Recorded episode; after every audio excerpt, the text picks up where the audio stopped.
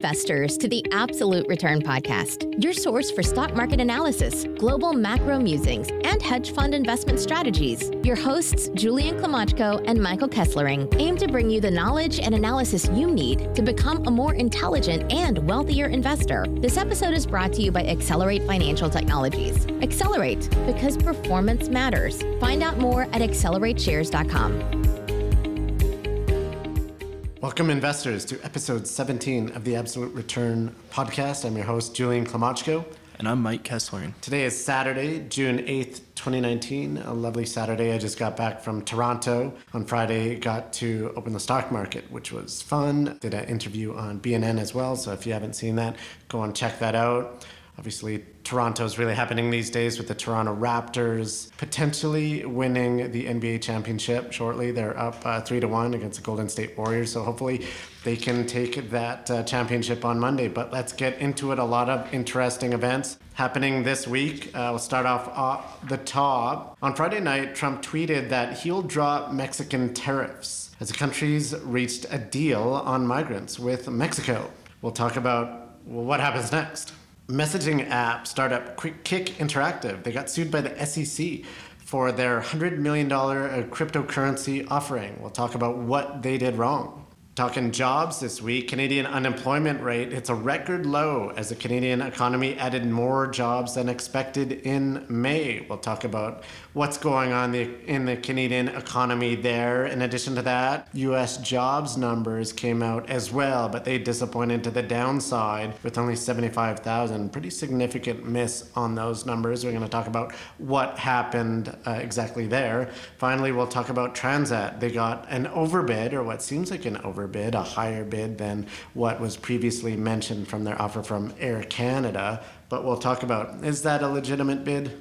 Big news on the trade war front. Last week's episode, we talked about a potential second trade war between the U.S. and Mexico. But what happened last uh, last night on Friday? Trump says he'll drop Mexican tariffs as the countries reached a deal on migrants. We have a fresh tweet last night from President Trump. He stated, quote, I am pleased to inform you that the United States of America has reached a signed agreement with Mexico. The tariffs scheduled to be implemented by the U.S. on Monday against Mexico are hereby indefinitely suspended. He also stated, Everyone very excited about the new deal with Mexico. I believe that tweet was this morning along with this one. I would like to thank the President of Mexico, Andres Manuel Lopez Obrador and his foreign minister, Marcelo Ebrard, together with all of the many representatives of both the United States and Mexico for working so long and hard to get our agreement on immigration completed. Exclamation point. And I would be remiss if I didn't mention that he tweeted out that the Dow Jones had the best week of the year. What are your thoughts on this? Yeah, so the, the US has been demanding Mexico to begin detaining asylum seekers and increasing security at the Mexico uh, Guatemala border. They've demanded this for an, a while now, but it has been reported that Mexico has already agreed to do this. So, what remains unclear is whether these are new and broader concessions or if it's really just like a face saving deal with no changes made, you know, after he had second thoughts on tariffs and you know the pushback from Republicans. So it's a little unclear as of as of right now. But one interesting stat is that Bloomberg estimated that an all-out trade war between the U.S. and Mexico could lower global GDP by about 0.8% by mid 2021. Yeah, to get into it, what the US was demanding here, or Trump specifically, because I know a lot of Republicans and even his own advisors really uh, were against him on this one. He demanded that Mexico began detaining asylum seekers that were coming up from Central and South America through Mexico seeking asylum in the US, while beefing up security at the Mexico Guatemalan border and at checkpoints throughout Mexico between its southern and northern borders. What he was planning on implementing was a 5% tariff on all Mexican imports to the US. He indicated that that could increase to 25% by October. So the two administrations worked to get this deal done. And as you say, you know, per, perhaps a face-saving move it, once he realized that, you know, he tanked the market last week, and clearly that's very important to him, his uh, supposed scorecard, and probably uh, on the advice of many within his administration that this was not, in fact, a smart thing to do for the economy. Yeah, absolutely, and it's it it was something that we had kind of brought up last week is that there's always the potential that Trump sees how the market reacts and then completely changes course. So that has kind of played out, you know, from our prediction a week prior. Yeah, exactly. But bottom line, there's not going to be a second trade war. It seems Mexico's safe, and I guess uh, Canada would be safe as well, and the USMCA likely to get ratified, leaving free trade between those three nations as is. Interesting news in the crypto space. So, what happened here was a messaging app uh, startup, Kik Interactive, they're based out of Waterloo, Ontario, Canada. They got sued by the SEC over their $100 million cryptocurrency offering. They did a ICO in 2017, offering a crypto called KIN to investors uh, and looking to raise money. What happened in April? The SEC published a framework to help determine whether or not digital assets, basically cryptocurrencies, are securities. This framework cites a U.S. Supreme Court case referred to as the Howey case. This is where the Howey test comes from, where they determine whether or not something is a security. This determined that an investment contract exists whenever there is an investment of money in a common enterprise with an expectation of profits to be derived from the efforts er, of others. So it's basically those three tenets that make whether or not something is a security. Obviously, here the SEC is claiming that KIN, this cryptocurrency that Kik did raise money selling, is a security, and Kik claiming that it was in fact not. Statement from the SEC quote, Kik told investors they could expect profits from its effort to create a digital ecosystem. Future profits based on the efforts of others is a hallmark of a securities offering that must comply with the federal securities laws. Some details here. Kik sold 1 trillion of its kin tokens to more than 10,000 investors around the world in 2017. Kik said it planned to integrate the token into its chat app and use the money raised to create a new ecosystem of digital services. The company did not register the token offering with regulators, obviously, and this is why it's coming back at them now. And investors did not receive the types of disclosures legally required in a securities sale. When you're selling stock, obviously you need to provide certain disclosures required from the regulators, such as a prospectus, financial statements, and, and whatnot. But obviously, Kik and other cryptocurrencies did absolutely none of that. Ironically, Kik is launching a $5 million crowdfunding campaign to mount a legal defense against the SEC in court, trying to defend themselves here. Lastly, I wanted to mention a quote from SEC Chairman Jay Clayton on his views on ICOs. He stated, quote, I believe every ICO I've ever seen is a security. What are your thoughts on this one? Yeah, so really this comes down to the difference between a currency and a security. So you'd mentioned, you know, the definition of a security that the SEC has, but what Kik's arguing is that their token's value doesn't come from investment value, but from its use as a currency, uh, as their stated goal is to grow the kin economy where people can use their kin as currency to buy goods and services. But the SEC's case is arguing that their marketing efforts were focused on a price appreciation of the kin tokens, not in its potential as a medium of exchange.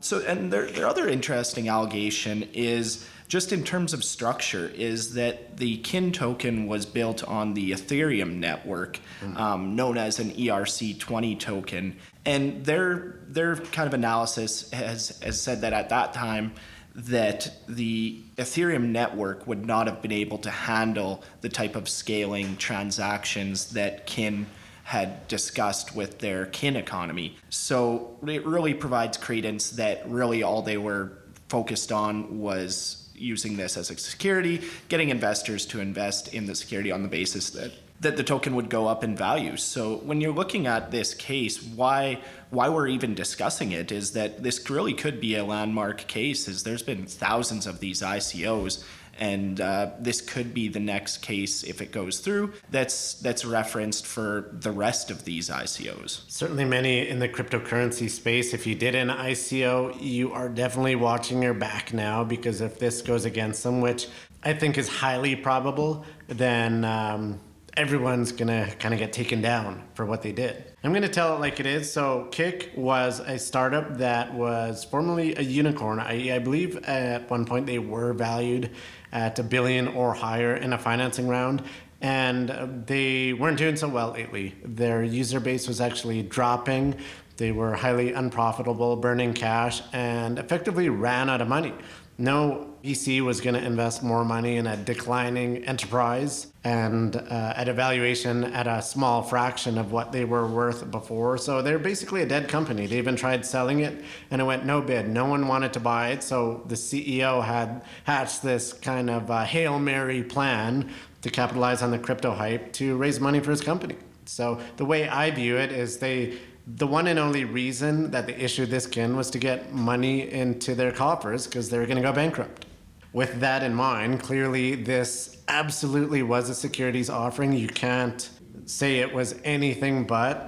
There was zero ecosystem when they sold this kin security or kin cryptocurrency. I think they're going to have a real tough time defending it ironically, they launched a crowdfunding campaign, and it's being promoted uh, ostensibly by one of their directors, who's a fairly prominent VC. I view that as more him trying to bail out a portfolio company of his. They have clearly spent all the money, not only that they previously raised, but all the money that they raised in this, this cryptocurrency offering. They can't even afford their own legal defense. They're looking to raise five million from. Uh, other investors, obviously, if you are a crypto type investor, then you want uh, the SEC not to win a landmark case here. So I, I'm assuming that's why why they're doing it. But clearly, I think that uh, the SEC is right on this one, and the kin was a security. Absolutely. And, and in terms of the crowdfunding campaign as well, they are accepting cryptocurrency for the crowdfunding campaign, which is another interesting aspect to all of this. Yeah, crypto that has declined a lot of, in value, and there are.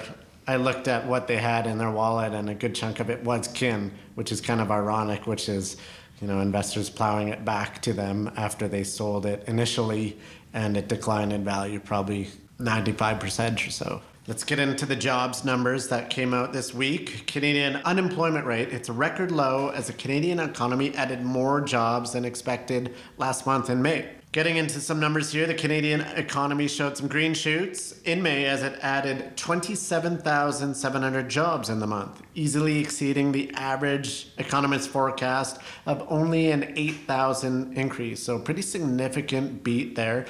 The unemployment rate in Canada fell to 5.4%, which is a record low. The better than expected increase in the number of jobs made up entirely of full time employment, as there's no change in the number of part time jobs, followed a record 106,500 jobs that were recently added. The economy, from a jobs point in Canada, really, uh, you know, hitting, hitting on every cylinder there. The Canadian economy posted its weakest back to back quarters in contrast of growth since 2015 in Q4 of 2018 and Q1. You contrast that incredibly strong jobs growth, however, relatively weak GDP growth. It's uh, quite the conundrum for economists. TD Bank senior economist Brian DePratto stated, quote, recent communication from the Bank of Canada attributed weakness in hours worked to caution among employers. That caution clearly remains, and with some trade uncertainty elevated, expect the Bank of Canada to stay on the sidelines for some time. Getting into the numbers regionally, Ontario accounted for more than 20,000 of the jobs, and BC saw an increase of 16,800. So, Ontario and BC, the main winners there. Newfoundland, Labrador really struggling with some lost jobs. Interesting dynamic here. You have incredibly strong jobs reports, not just one month, but many jobs reports in a row in Canada. Contrast that to a couple of quarters of fairly weak economic growth. We're talking you know, pretty close to recession level GDP growth. It's an interesting quandary for the Bank of Canada. They're dealing with relatively low inflation numbers as well. And typically, when the jobs market is so strong, you have higher inflation. They are steadily raising rates, but here, I mean, you know, they're getting mixed signals, I'd say, at the Bank of Canada. What are your thoughts on the latest jobs numbers? Yeah, so I first wanted to bring up that uh, I think I'd mentioned this uh, with the last numbers is that the hourly wage growth is continuing its trend upwards. So it's up at 2.8% growth year over year, up from 2.5% in April. So you're seeing nice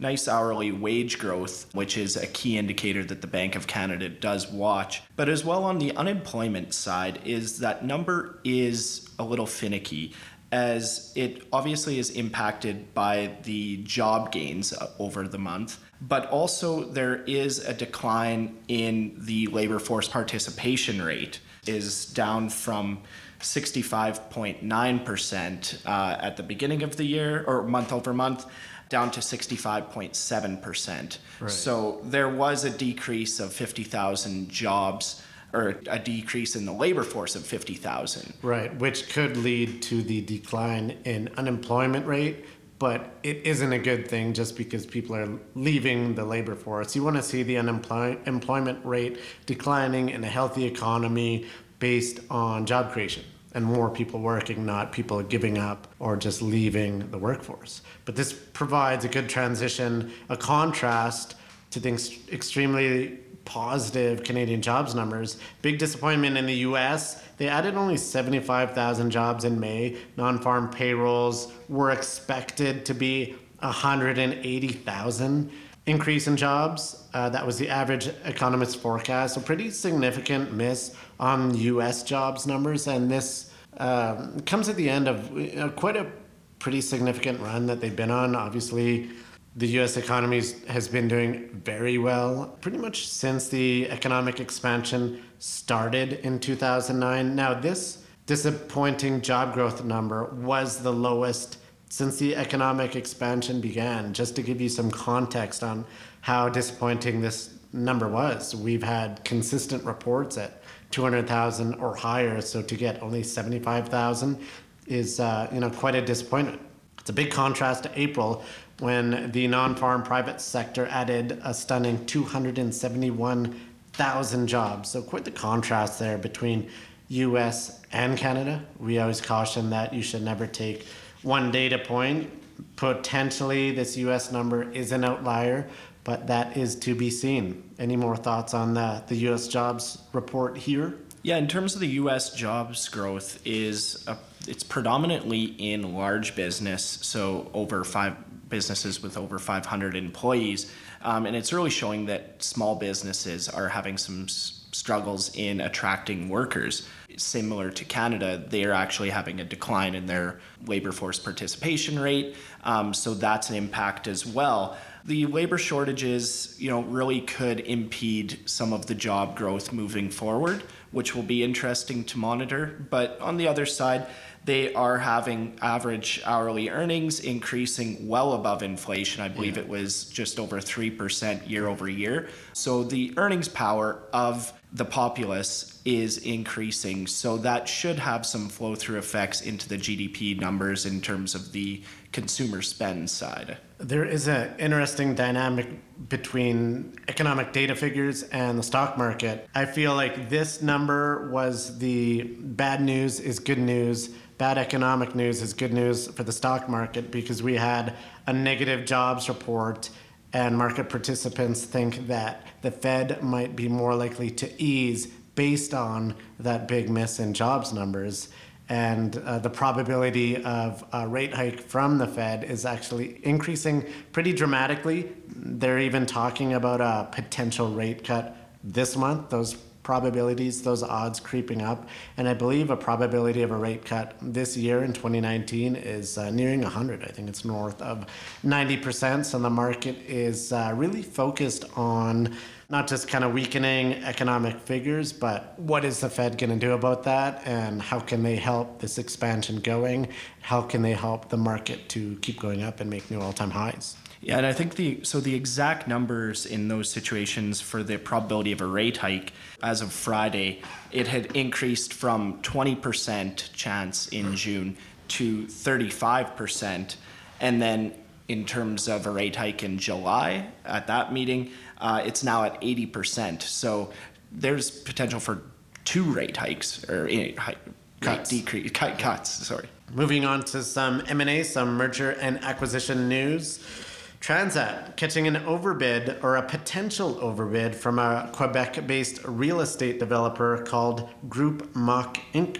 This real estate developer announced last week that they're seeking to acquire Transat for $14 per share, potentially topping Air Canada's previously disclosed friendly $13 offer for Transat. The would-be acquirer went public with, its $14 bid and they indicated that it is contingent on getting 120 million in financing from Quebec's investment arm, which is quite the contingency. Quote here from Premier Francois Legault. He stated, quote, "We said at the beginning that we were concerned there would be an offer that came from outside Quebec and that we were ready to help a Quebec group to put place an offer. Now we have two Quebec groups, he's referring to both Air Canada and Groupe Mach. So I don't think the government necessarily has to get involved.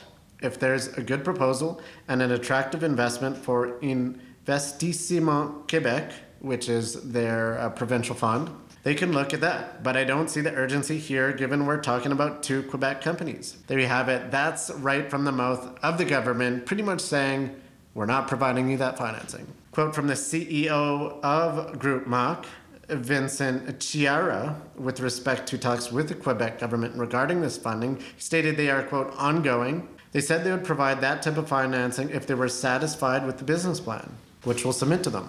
And this is the key. He stated they weren't opposed to the idea, and that's pretty much the bullish, most bullish he has to be on this. What are your thoughts on it? Yeah, so you'd mentioned that the Quebec government will be required to uh, provide acquisition financing of 120 million, which is likely to be politically unpopular. The other aspect is that they another condition is voting agreements with a couple of the large shareholders of Transat, um, so Caisse and FSTQ, which you know is is just another difficult hurdle to get a- around.